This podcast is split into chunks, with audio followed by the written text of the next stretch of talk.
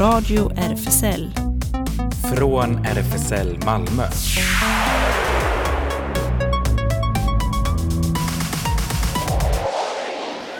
Välkommen till Radio R F S L, Riksförbundet för homosexuellas, bisexuellas, transpersoners, queeras och intersexpersoners rättigheter.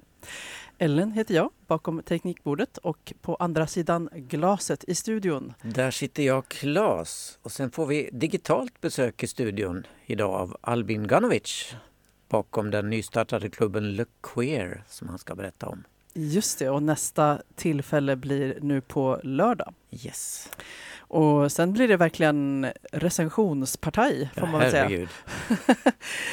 Du har sett filmen Joyland och vi var båda på musikalen Det är det här vi kallar kärlek och även båda på teaterföreställningen De skamlösa.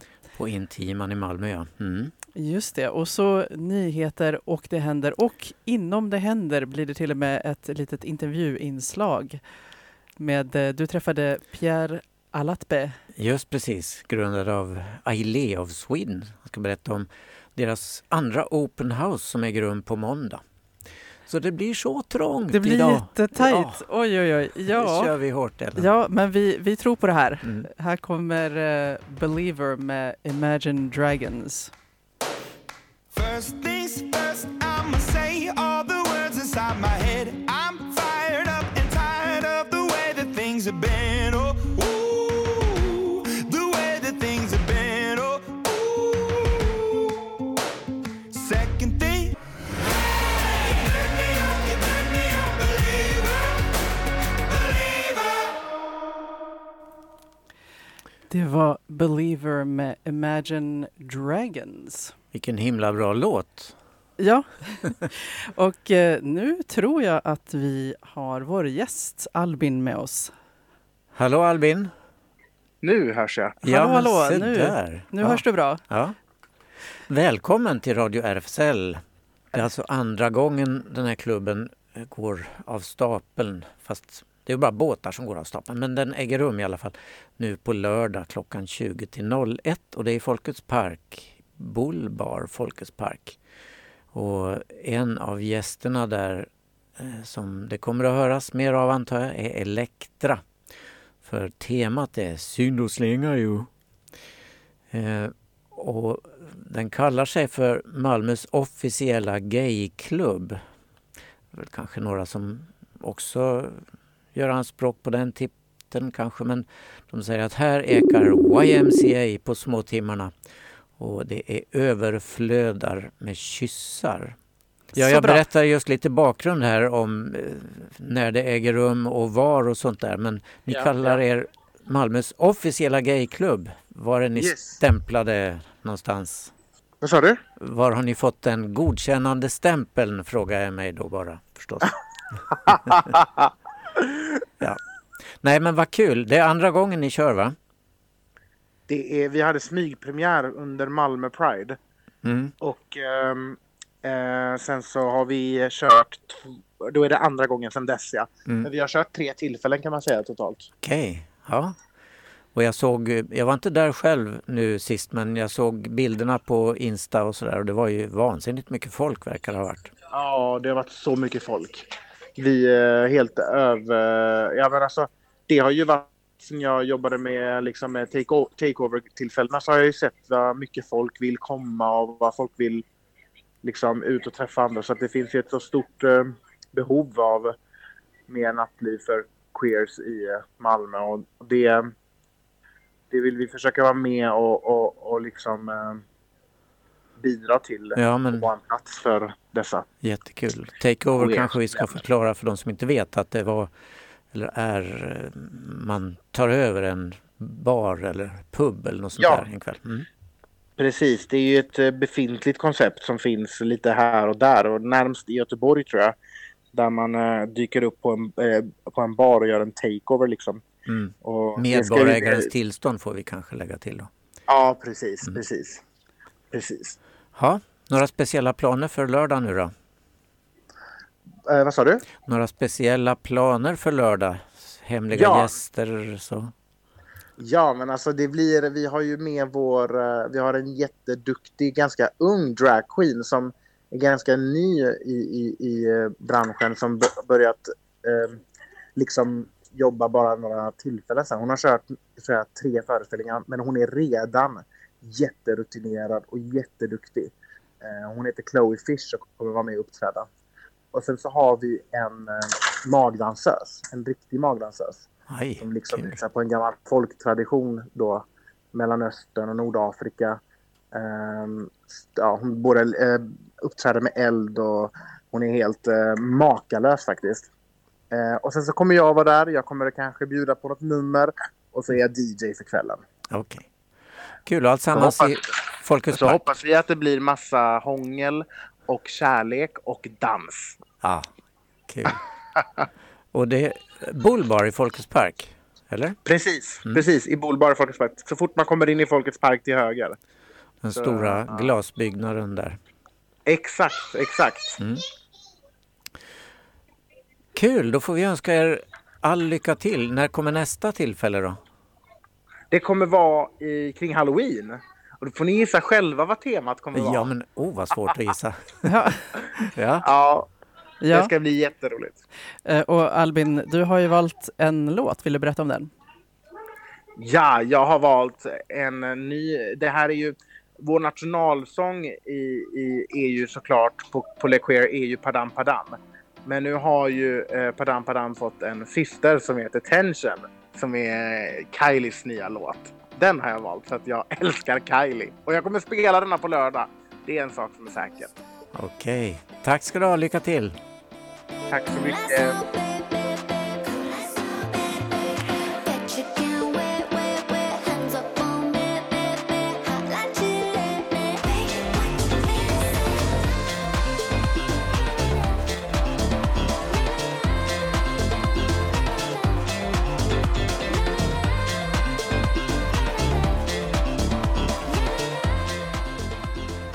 Det var Tension med Kylie Minogue. Ja, det var det. Och eh, nu går vi till filmens värld. Jag var och såg Joyland på en pressvisning. Och den har premiär imorgon på några biografer. Både på Panora, Filmstaden på fredag och på Spegeln på söndag. Och det är en film från Pakistan. Där vi får eh, följa vardagslivet hemma hos familjen Rana i Lahore, stad mitt i Pakistan.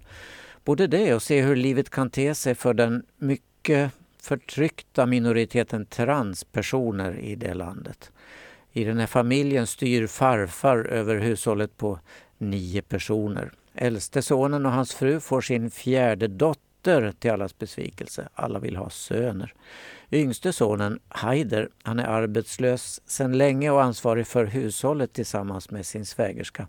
Och han skaffar i hemlighet jobb på en burlesk dansteater där han blir förälskad i Bibi, en transkvinna som är en av den här showens stjärnor. Deras omöjliga kärlekshistoria kastar sakta men säkert nytt ljus över hela familjen. Eh, över hela familjen Ranas... Eh, inre konflikter mellan traditioner och ett sexuellt uppror, står det i P R-texten för filmen. Och det kan man ju säga. Haiders fru tvingas sluta sitt jobb när han börjar arbeta. Svägerskan, som är utbildad interiörarkitekt, tvingades också stanna hemma när hon gifte sig med hans bror. Grannkvinnan, som är änka och är förälskad i farfadern, som också är änkling, den, han, hon förbjuds av sin son att någonsin besöka familjen igen. Vilket manssamhälle, va? Alla bor oerhört tätt i en inte särskilt stor eh, lägenhet. Eh, ingen möjlighet till privatliv. Mellan Haidar och hans fru placeras alltid ett av familjens barn på natten. Och alla kollar alla, alltid, et cetera et cetera. Att leva som transperson i det här samhället är verkligen inte lätt. Men Bibi är kaxig och rappkäftad och verkar klara sig. Men när hon och Haider ses första gången är det på sjukhuset. Bibi kommer nedstänkt av blod Så Haider blir helt bestört. Men blodet är från hennes närmaste väninna som just hade skjutits till döds av en hatisk homofob. Trots det är Joyland en varm kärleksfilm gjord av långfilmsdebuterande regissören Saim Sadik. På grund av det här temat så har den skapat kontroverser i hemlandet och den förbjöds först men släpptes efter en del censurklipp, inte så stora. Men publiken både i Pakistan och på de många festivaler där den har visats har gillat den. Joyland har också fått tjugo internationella priser vid festivaler och blev shortlistad till Oscars i kategorin bästa internationella film. Och sitt namn har filmen fått från ett stort nöjesfält i Lahore dit flera av de medverkande i filmen söker sig ibland. Och den slutar väldigt udda i... Man vet inte riktigt. Haider har åkt till havet som alla har pratat om och börjar vandra ut med kläderna på i en väldigt, väldigt klippig strand. Och sen är filmen slut. Ja, så man vet inte om han tog livet av sig, om han simmade till Indien, ja vad fan som hände. Sevärdaren i vilket fall. Ja, och premiär på Panora och Filmstaden på fredag och på Spegeln på söndag. Yes, och här är en av låtarna ur filmen.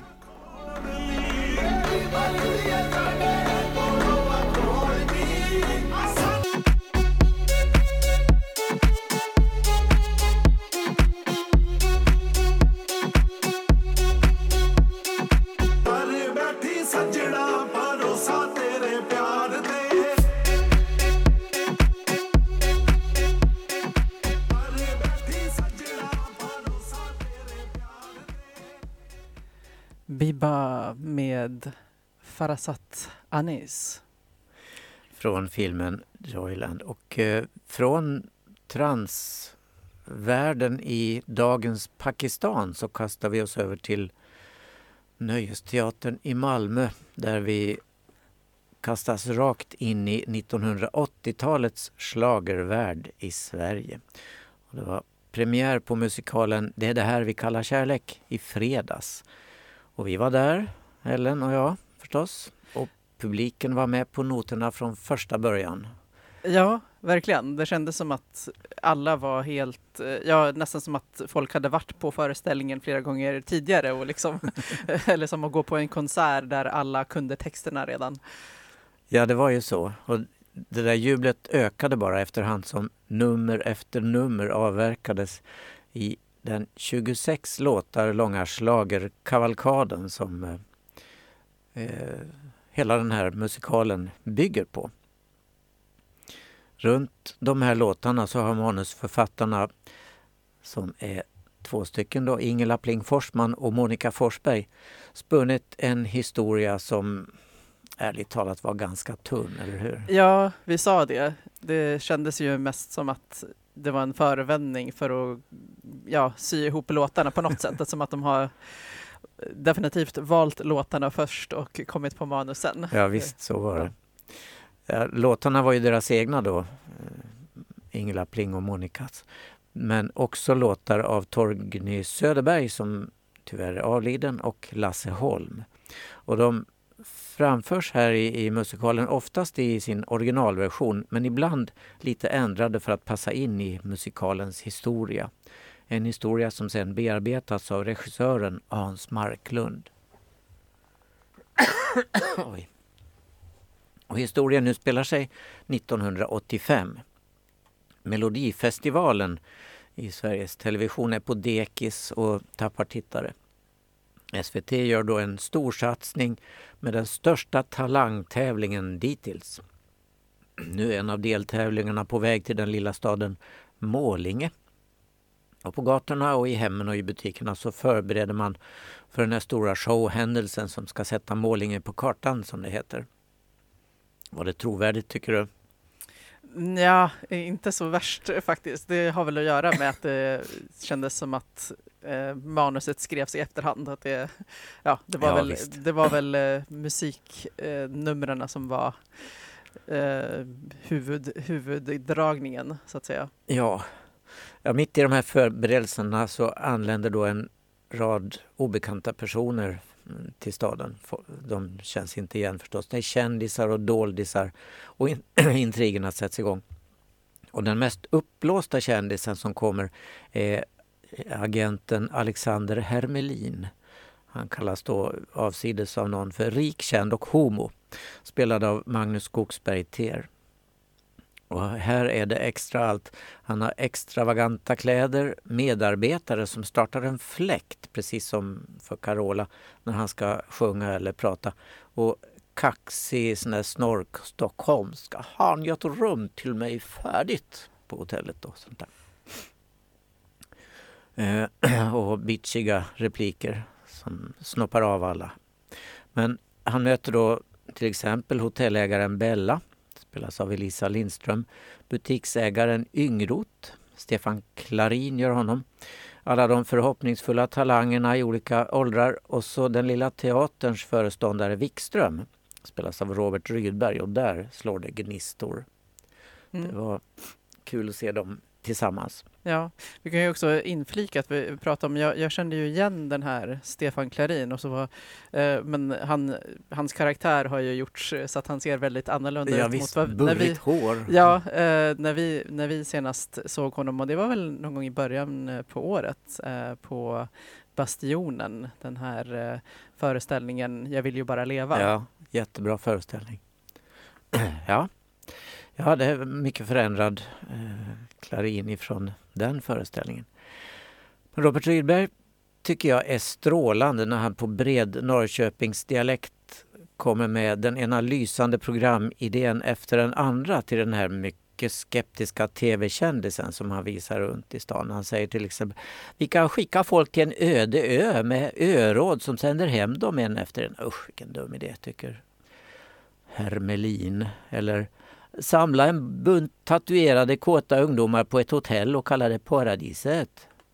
Eller låta en rad artister framföra varandras låtar så det blir så mycket bättre. Åh, Hermelin ja. bara slår ifrån sig. Ja. Ingen skulle kolla. Nej, just det. Jaha, och så eh, Rydbergs eller Wikströms solonummer när han värmer upp publiken inför akt två är också lysande tycker jag. Står han framför ridån och håller låda för publiken. Han är slagernörd också, Wikström. Han kan Mello och Eurovision på sina fem fingrar så Alexander faller som en fura. Och den kärlekshistorien är bra tycker jag. Men huvudtemat med ungdomarna Pamela, Rebecca Landing henne, och Tommy, Daniel Stigberger är inte särskilt engagerande. Blir du berörd av deras kärlek? Inte speciellt faktiskt, nej. nej. Och den tilltrasslade står inom en borttappad son, sökande moder och ovetande fader blir mest egendomlig, även om modern då spelas av Eloise, jo den låten kommer också minsann, Eloise Duva, Frida Berg gör henne, och fadern då Gunnar Armani. Bruno Mitsogiannis. De sjunger alldeles strålande. I synnerhet Mitsogiannis pizzabagare gör ett lysande nummer tycker jag, trots den låtsas italienska brytningen, tillsammans med hela ensemblen i Lasse Holms medryckande Cannelloni Macaroni. Mm. Jag, jag t- tänkte dock på, det här är ju väldigt typiskt narrativ med någon som eh, ja, står utanför eh, diverse normer och eh, antas en massa negativa saker, och sen så kan de få komma in i värmen när de har räddat någon eh, eller gjort någon slags god gärning. Det här som han då visar sig ha räddat ja. någon, och att ja, först så trodde alla att han bara snodde en bil, men sen så, ja men han, hade ju, han var ju tvungen att göra det för att rädda någon som hade en given ställning i, i det lilla samhället. Och det, det känns som ett, ett väldigt uh, typiskt narrativ det här att... Ja, byns värsting då, Tom. Ja, står du utanför så, så, så är du liksom uh, skyldig tills motsatsen bevisas. Mm. Liksom. Uh, ja. ja, och det... alla upphovspersonerna kom ju upp på scenen då i publikjublet under applådtacket, och Lasse Holm när han kom upp, han var rörd till tårar och konstaterade att det här var fan det bästa han någonsin hade sett, sa han till ensemblen och oss i publiken. Men jag tror inte vi riktigt håller med där, eller hur Helen? Nej, inte så. Ja, lite sådär klubb för inbördesbeundran också. Ja, om man jag. älskar gamla svenska schlagerklassiker i sån här allsångsframkallande iscensättning, så är det här verkligen föreställningen för dig på Nyan.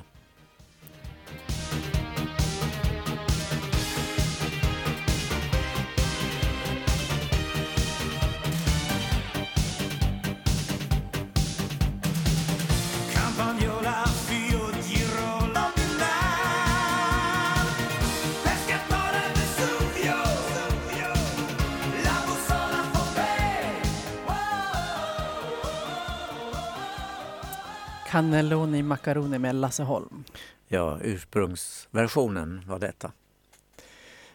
Ja, sen var vi på lördagen på en helt annan typ av föreställning, eller hur? Just det, Det skamlösa på Intiman som går ända fram till den åttonde november, har jag för mig.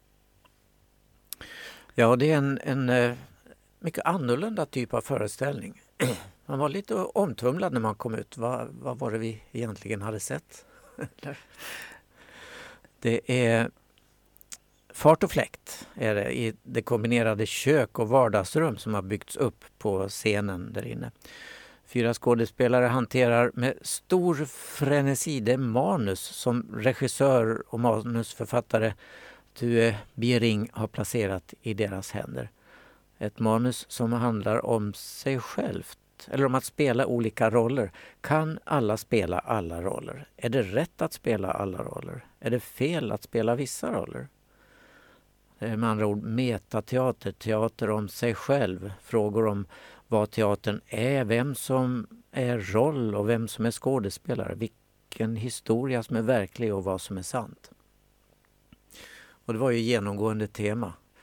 De följde manus och sa saker och ting, och så plötsligt säger de, ja, men det här står i manus om min person, det är inte jag som säger detta, fast det handlar om just dem då.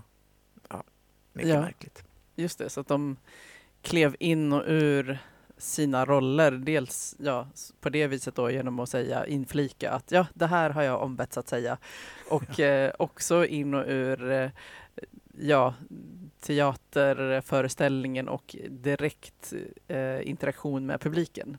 Just det, det var viktigt. Publiken spelar publik i den här föreställningen. Ja. Och Marie Götesdotter, hon inledde till exempel med att läsa upp ett citatbrev från författaren, regissören, där han förklarar sina intentioner. Och han berättar också eh, där lite om skådespelarna och berömde särskilt Marie för hennes skicklighet. Eller stod det verkligen så? Eller var det Marie själv som lade till det om sig själv? Man vet inte riktigt. Dubbeltydighet som hela tiden gick igenom. Ja, kanske ingen slump att det är hon som läst upp. Ja, nej. Just det. Och tre delar består föreställningen av. Och i del ett, teatern då, alla fyra. Marie, Erik Olsson, Shada Sulhav och André Gattu kivades med och om varandra, utmanade varandra och bråkade ibland rejält för att plötsligt stanna upp och säga, det är min karaktär i pjäsen som säger detta, inte jag.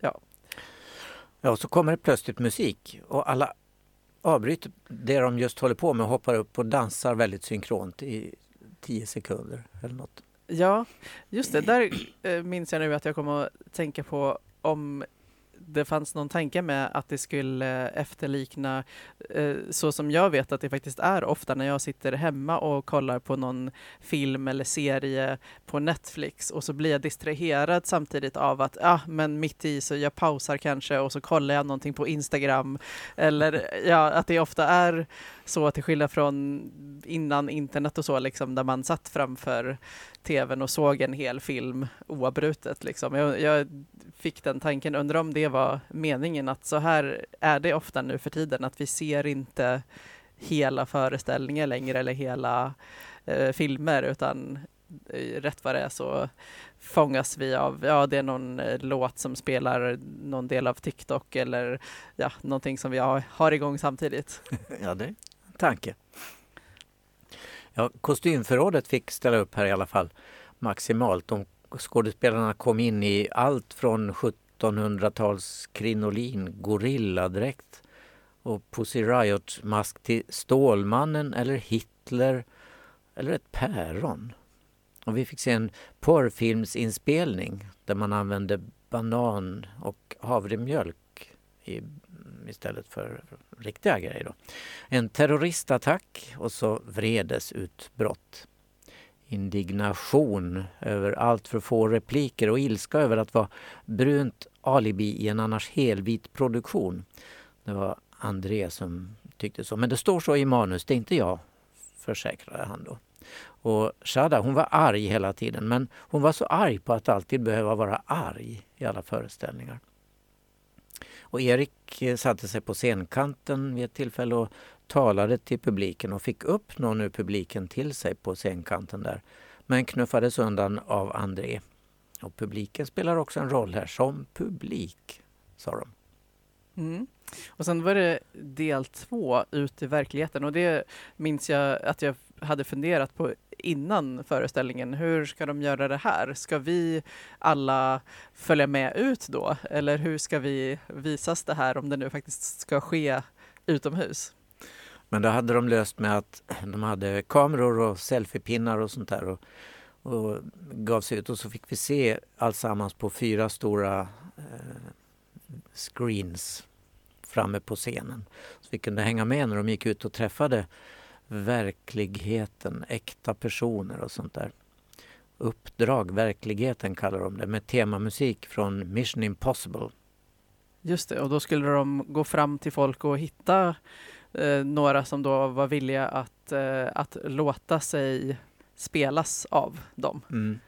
Efter att ha berättat en del saker om sig själva. Just det, fast just de personerna som de träffade fick vi inte se. Men däremot i del tre, som kallas fiktioner, där kom fyra civila aktörer in och de fick agera sig själva enligt manus. Hur mycket det var sant vet vi inte. Det var Lille Peter som satt i rullstol och ville vara Jesus Christ Superstar, och han sjöng det också till publikens jubel. Eh, Sanne Pettersson, lång och kraftig kvinna som i ett tidigare tillfälle kallades för elefanten i rummet. Och så William Hedendal, misshandlad sverigedemokrat, och Mohammed Al-Shimari från orten, svart kille med sån förortsdialekt eller vad man ska kalla det. Och de fick agera naturligt enligt manus och filmades hela tiden av skådisarna då, som plötsligt var tysta och bara gick runt med kamera och mikrofonstativ och saker och följde de här. Men vem spelade vem och för vem? Och till slut engagerades massor av folk från publiken att komma upp på scen och hälsades och skålades på scen. Just det, att vara del i det här, ja, hemmapartyt då. Ja, just det. Ja, sen visades alla ut genom en speciell dörr. Det var nog att de skulle gå just genom den dörren, och så var det rollspelet slut. Och föreställningen också. Och ja, du, du har noterat ett antal teman som man kan se i denna föreställning, eller hur? Ja, jag tänkte på det. Det var flera frågor som, som väcktes. Um, och bland annat då vem, vem som får spela vem. Det tar de ju själva upp. Vem som får spela vem och vad blir effekten utifrån olika maktpositioner. Uh, och ja, uh, man kan ju jämföra exempelvis med ja, män som har spelat kvinnoroller i, i liksom genom teaterhistorien, där det har varit teateruppsättningar med bara män, och hur har det gått till? Uh, och uh, ja, uh, vita i, i blackface, det var ju ett exempel där faktiskt. Och uh, Eh, också att man kan jämföra drag queens med drag kings, eh, för att det är ju olika positioner då. Om man har en mer privilegierad position i samhället och spelar no- någon med eh, lägre position i samhällshierarkin jämfört med det motsatta då, vad, hän- vad händer då? Liksom, var det, ja. Ja, och sen noterade ju att publiken skrattade med vid olika tillfällen, eller skrattade de åt. Det, till vem är det riktat? Hur mycket igenkänning finns det i Jo, precis. Det, det funderade jag också. Liksom, för, för vem ska det här vara igenkänningshumor? Liksom? Uh, ja, och så kom jag också att tänka på det här med vem, vem som uh, vet mest om, om vem. Uh, ja, vilka vet... Uh, ofta så om man befinner sig i en lägre position, om man har liksom ett strukturellt underläge, så, så har man kanske inte så mycket annat val än att lära sig, för att man måste hela tiden förhålla sig till en norm som man står utanför. Så queers vet sannolikt mer om heteros oftast än vad heteros vet om sig själva, tänker jag. Och att transpersoner vet mer om cispersoner än, än vad cispersoner vet om sig själva. Kvinnor vet ofta mer om män än vad, och rasifierade vet ofta mer om vita än vad, än vad vi vet om oss själva. Eh, det var något jag kom att tänka på eh, också då. Att eh, är man mer privilegierad så har man kanske inte ens behövt se sig själv i, i sin normposition. Eh, Nej, det är så självklart för en. Ja, just det. Ja, De skamlösa heter alltså föreställningen på Intiman. Och eh, kan vi rekommendera den, Ellen? Uh, ja, alltså jag är lite kluven faktiskt. Det var, det var vissa saker som ja, jag gillade, men andra saker där jag verkligen, uh, just det här med till vem, till vem är det riktat liksom. Och där, där fick jag liksom ibland lite sådär obehagskänslor. Så ja. ja gå och kolla själva. ja, kan vi man får avgöra själv. Ja. Ja. Och så här låter Mission Impossible, om ni nu hade glömt det.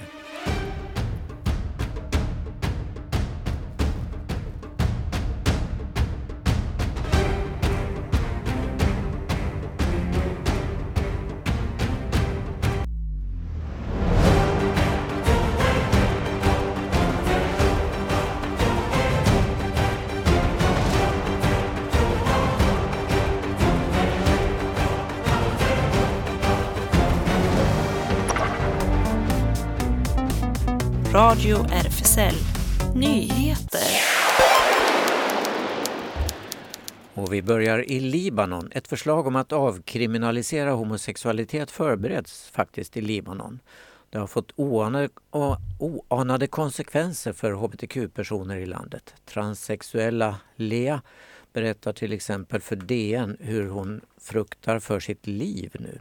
Beirut brukade ses som en fristad för hbtq-personer i Libanon och omkringliggande arabländer. Här har arabvärldens första Pride-festival firats, och det finns flera organisationer som arbetar för allas lika rättigheter. Homosexualitet har aldrig varit lagligt, som i grannlandet Israel, men artikel femhundratrettiofyra i den libanesiska strafflagen, som förbjuder så kallade onaturliga sexuella relationer, har inte använts i någon större utsträckning under senare år.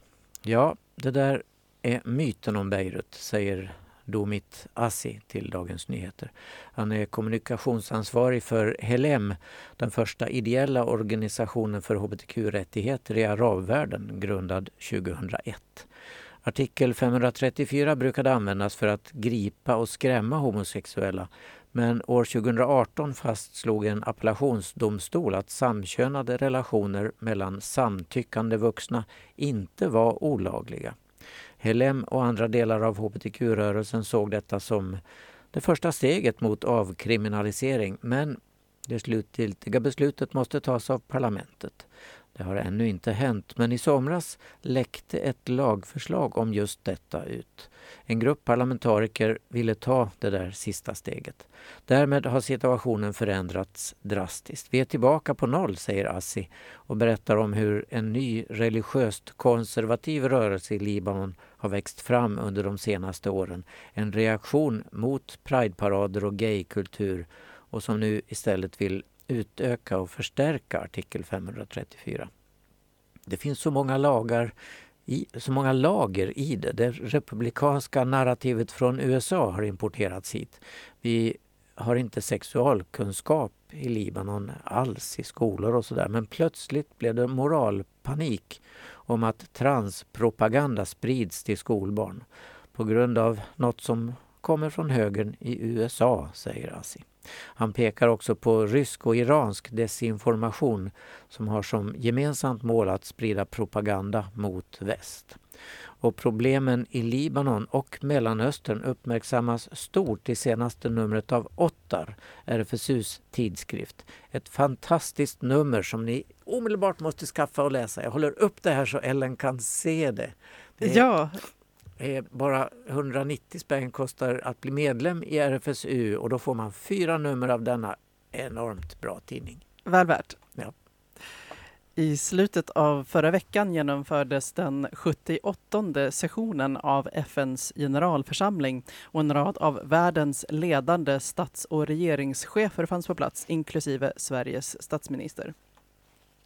Dagarna innan hölls ett toppmöte i F N-skrapan i New York för att utvärdera hur det ligger an för målen i den globala framtidsplanen Agenda tjugohundratrettio.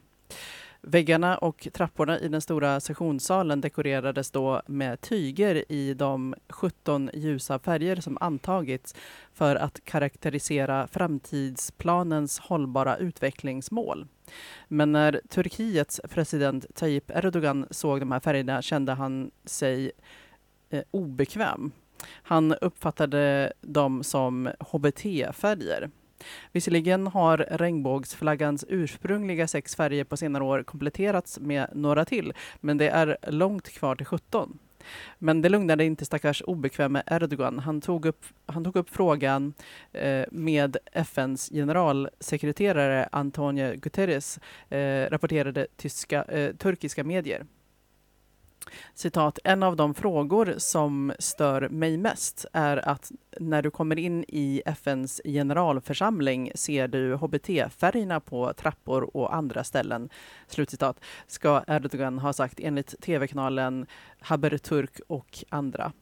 Turkiets regering ledd av Erdogan och hans islamiska A K-parti har under åren skärpt sin inställning till H B T Q-rättigheter. Men trots det har de tydligen inte brytt sig om att lära sig H B T-färgerna. Brandmannen och rederichefen Stefanos Kasselakis utsågs i söndags till ledare för det grekiska vänsterpartiet Syriza. Vissa är kritiska, andra välkomnar honom och hoppas att han ska vända på de dalande opinionssiffrorna. Tidningen Greek Reporter kallade för någon vecka sedan Stefanos Kasselakis för den grekiska vänsterns snabbast stigande stjärna, skriver tidningen et cetera. Andra går på det ytliga att Stefanos Kasselakis är en stilig man, är det få som förnekar, fram till att han den tjugonionde augusti, för mindre än en månad sedan, gick ut med att han skulle ställa upp i valet som ny partiledare, var han okänd för den större massan. Kasselakis föddes i, på Kreta nittonhundraåttioåtta men växte upp i en förort till Aten och flyttade som ung till U S A där han sedan har bott kvar. Han är öppet gay och sedan tjugonitton är han i ett civilt partnerskap med sjuksköterskan Tyler Macbeth. Tillsammans har Kasselakis och Macbeth varit med i grekisk tv och pratat om de utmaningar och svårigheter som möter H B T Q-personer i Grekland. Att detta är en av frågorna som Kasselakis kommer att lobba hårt för som partiledare för Syriza ses av många som givet. Något han själv också har bekräftat. Men hur hans politik i övrigt ska se ut är ännu oklart. Samtidigt som den italienska regeringen planerar ytterligare skärpningar för regnbågsfamiljer hyllades i söndags Donatella Versace för sitt regnbågsengagemang. Hon gick hårt åt den italienska regeringen, skriver John Voss i Q X. I tacktalet efter en prisutdelning gick Donatella Versace till hårt angrip på den sittande regeringen. Här i Italien har det aldrig varit viktigare för oss att stödja minoriteters röster. Vår regering försöker ta bort människors rättigheter att leva som de önskar. De begränsar våra friheter, säger hon då. Hon berättade sedan om när hennes äldre bror Gianni Versace och grundare av modehuset Versace kom ut och att det inte alls förändrade hennes kärlek till sin bror. Hon önskade hela samhället borde präglas av öppenhet och kärlek. Eh, och man kan läsa hela artikeln, hela texten i Q X punkt se. En federal domare i Texas beslutade igår att delstatens nya lag som begränsar offentliga dragshower strider mot yttrandefriheten i författningen, så han förbjuder helt enkelt den nya lagen. Alla människor kommer inte att gilla eller acceptera vissa framträdanden, skrev den amerikanske distriktsdomaren David Hittner enligt Reuters. Detta är inget annat än att ha personliga åsikter om vissa komedi- eller musikgenrer, men det i sig ändrar inte skyddet i konstitutionens första tillägg. Mer än ett dussin stater har försökt begränsa dragshower under förra året, med Texas som är en av de eh, minst fyra som infört restriktioner i lag som en del av de republikanska ansträngningarna att reglera beteendet hos H B T-personer. Hittner slog fast att Texaslagen är diskriminerande och olämpligt vag. Han sa att draguppträdanden inte i sig är obscena och att det är att skapa att det är ett slags uttryck som faktiskt skyddas av den amerikanska konstitutionen. Även om samkönade äktenskap är tillåtna i U S A så beslutar ursprungsbefolkningen över sina egna områden. En av de största eh, ursprungsnationerna, Navajo, är nu på väg att tillåta samkönade partnerskap. Totalt har trettiosex av de trehundratjugosex ursprungsnationerna infört samkönade äktenskap eller partnerskap, eh, skriver Navajo Nation Pride på sin hemsida, där de kampanjar för att Navajo ska följa efter. Bland de som infört möjligheten för samkönade att ingå äktenskap är Cherokee med över hundrasjuttiosex tusen medlemmar i nationen och Blackfeet med dryga tio tusen medlemmar.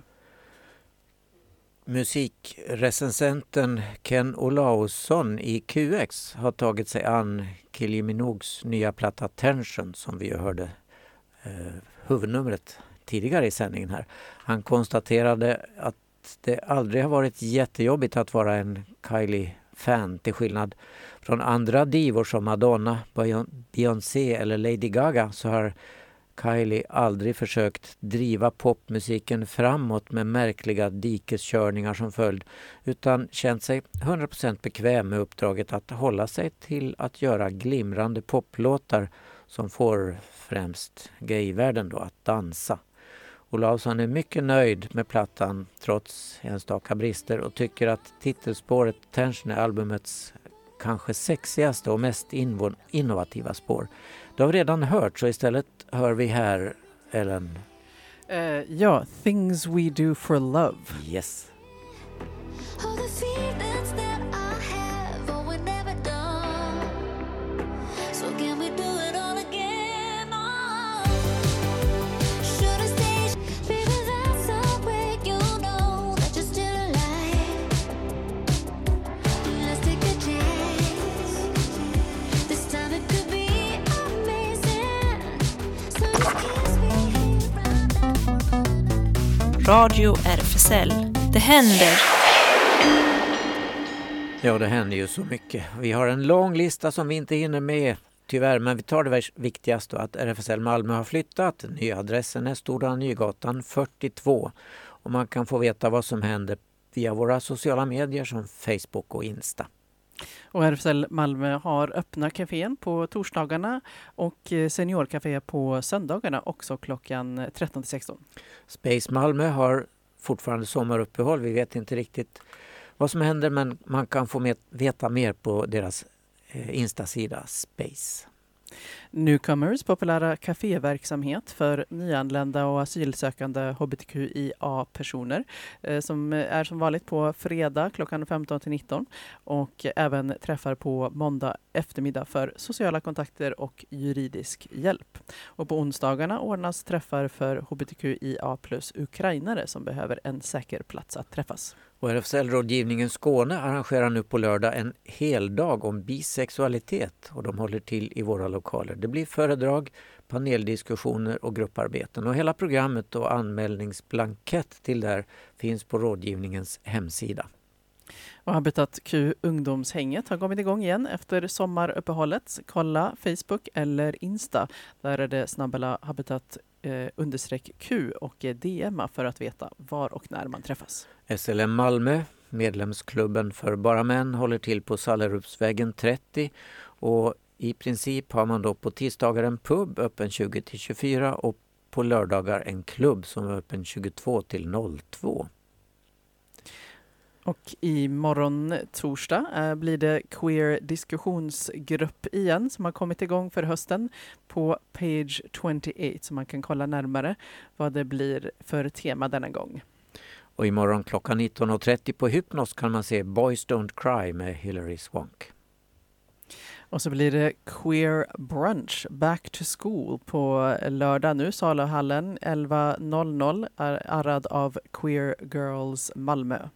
Och fredag klockan nitton i Malmö live konserthuset blir det ett fantastiskt evenemang som heter Moln. Dystopiska och samtidigt livsbejakande akrobatiska drömspel om gränslandet mellan att vara barn och vuxen. Och det är eh, Karin Boyes tidiga dikter som har tonsatts och framförs av Jonathan Johansson. Och som vi berättade med hjälp av vår gäst så blir det alltså Le Queer Malmö September Party eh, på, nu på lördag klockan tjugo till noll ett på Bullbar i Folkets Park. Och på måndag den andra oktober klockan sexton är det Aile House eh, andra öppna hus på Kopparbergsgatan tjugonio.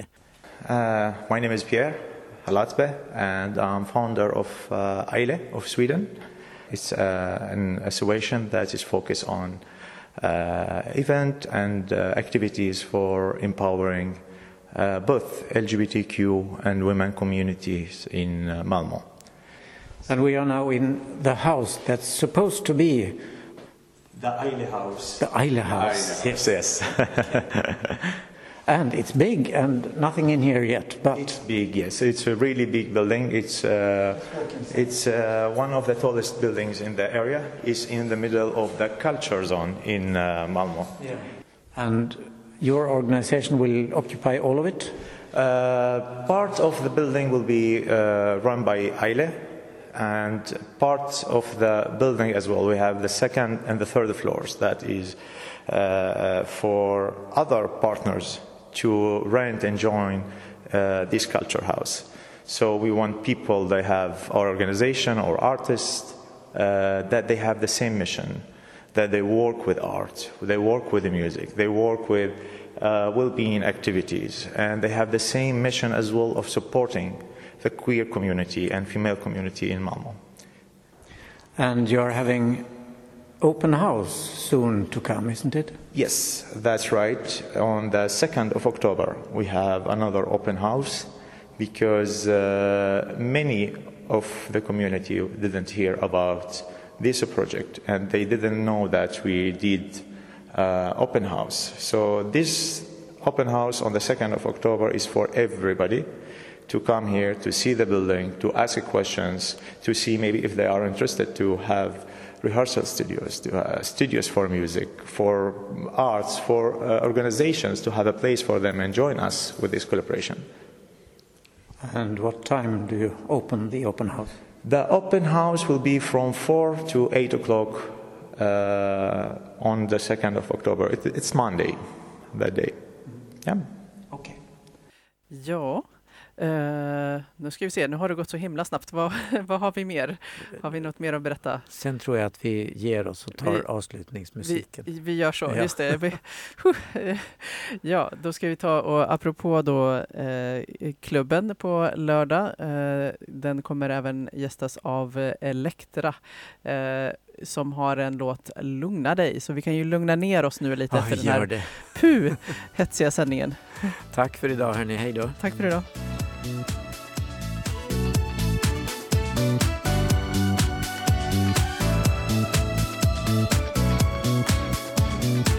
Fan ingen ond, ont om tid.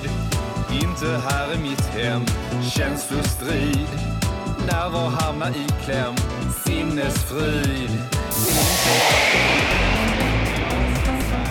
Det här var Radio R F S L från R F S L Malmö.